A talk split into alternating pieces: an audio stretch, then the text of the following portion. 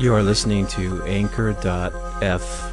I'm sure you've heard This is the dozens U Matter station before. with Jorge. Just reaching out to Yeah, audience members great. out there. I hope you had a great day like. out there working hard. Just reaching out to you and let you know that if you like what you hear, to share it with friends. Also, if you'd like, you have an option on the bottom left-hand side. I think that's that little button, the call-in button. Just call in with your suggestions, comments. If you love the show, let us know. If you hate it, let me know.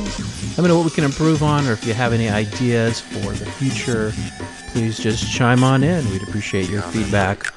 Have a wonderful evening and drive safe.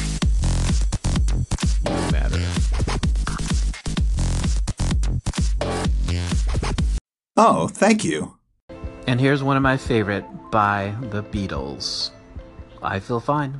This place is called Sobri- High Sobriety, which it bills itself as a all cannabis inclusive treatment center, and this apparently has got a lot of people upside down. Um, what they preach is complete abstinence from mind altering substances, which include alcohol and marijuana, according to its website.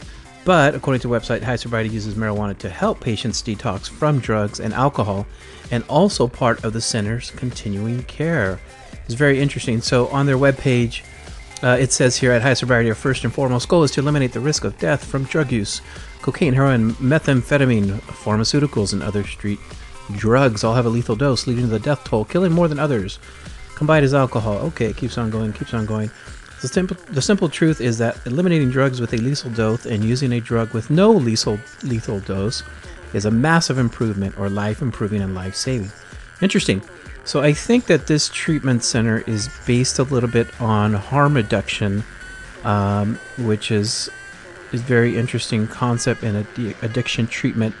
There's generally uh, a few schools of thought. One of them being is complete abstinence, um, which, for example, might be through the AA program or Alcoholics Anonymous. And then there's others a little bit have a different look, and they look at harm reduction. It means that someone who's an addict is going to use. So um, we might as well meet them where we're at and help them to manage their alcoholism or drinking or to manage their drugs by a substitute or substituting drugs. Anyways, this is really this is really an interesting take, and I think this is something that's huge in the addiction treatment field. Uh, that you can go to drug rehab and you can smoke a little weed. Uh, but especially nowadays, which many of the states are legalizing drugs, but yet federally it remains illegal, um, creates such a, a gray area, such a catch 22. But I just want to let everybody know that yes, there is a treatment center in Los Angeles that is treating with marijuana. Um, and here's how High Sobriety's website describes the program's use of marijuana. Our, cannabis, our cannabis replace protocol is in full compliance with the law and under medical supervision. Cannabis is used for a variety of medical conditions as both treatment and symptomatic care. Cannabis can aid in the detox process, helping with discomfort, insomnia, and flu like symptoms associated with the withdrawal process, reducing or eliminating the need for other drugs. After the initial detox, our doctors will provide a comprehensive and collaborative evaluation to determine individuals' goals for recovery and treatment. And they go on to say, uh, yet there is little evidence that marijuana, which contrary to popular opinion can be addictive, helps drug addiction. According to Dr. Lara Ray, a professor of psychology at UCLA, who focuses on addiction research. So this is something I think that's going to be a hot topic uh, coming here in the in, the in this year and the next year as well. So let's see how uh, the addiction field either welcomes or rejects this. But again, yes, you can smoke weed in rehab. Well, just when you thought you knew. Take care, everybody. Thanks for listening at Anchor.fm. You matter. This is Jorge V. Have a good night.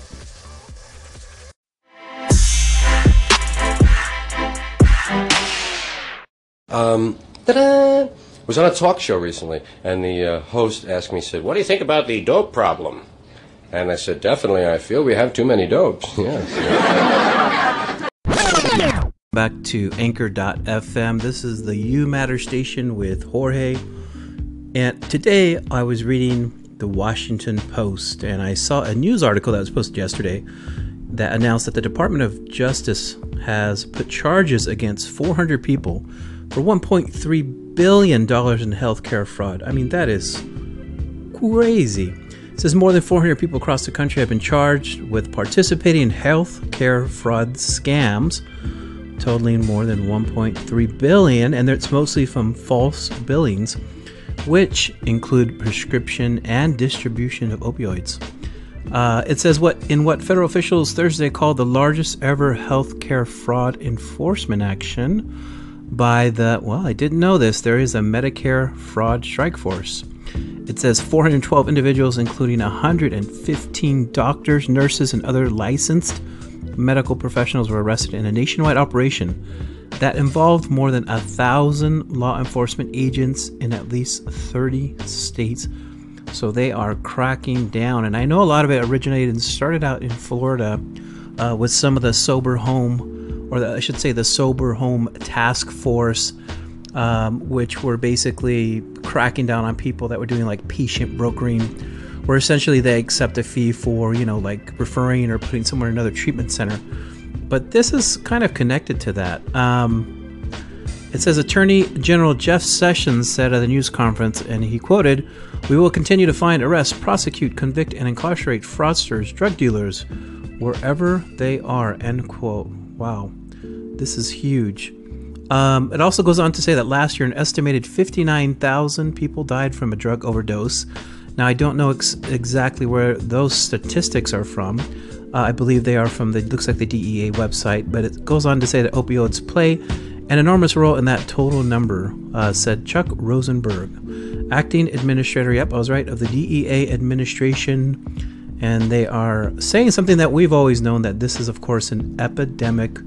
They go on to quote think of other statistics that say 91 Americans die each day from an opioid related overdose. Wow, that's an increase. Uh, among 412 defendants, 120 were charged with opioid related crimes. Six of the doctors were charged with operating a scheme in Michigan to prescribe unnecessary opioids, some of which were then sold on the street. The doctors allegedly billed Medicare for 164 million in fraudulent claims according to federal officials. So, this I think is uh, a result of perhaps maybe some of the regulation or how easy it has been um, for doctors to prescribe a pill for symptoms. Um, and it was inevitable, I think, that this would catch up to us in one way or another. I mean, I guess if we look at this article, um, I don't know if there's so much we're trying to find blame, but maybe we can try to find what is the source of this. I mean, is this our healthcare system that needs to be revamped, or is this uh, a social problem with the individuals that are abusing it? Um, I think it's a little bit of both, and of course, there's some other factors, but it kind of gives you the state. Um, of being that human i think the basis of human is that we are have an addictive personality or perhaps an addictive mind. Um, you know there's some research that has suggested that we are hardwired for addiction or patterns or ha- habits or however you want to define it um, which helped us you know keep us alive um, in early civilization and it, a lot of this information says that we're pretty much set up for addiction. Um, the same thing like your phone, right? Every time you you get a text message, it says you get like a hit of dopamine, um, which essentially reinforces you wanting to feel good over and over again. Um, so I think this is much deeper, but this is part of this is a symptom of the problem.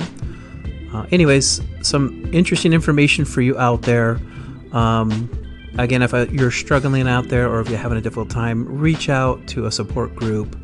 Uh, call a treatment center, check yourself in. If you're in an emergency, call 911. Um, stay strong, everybody out there, and safe.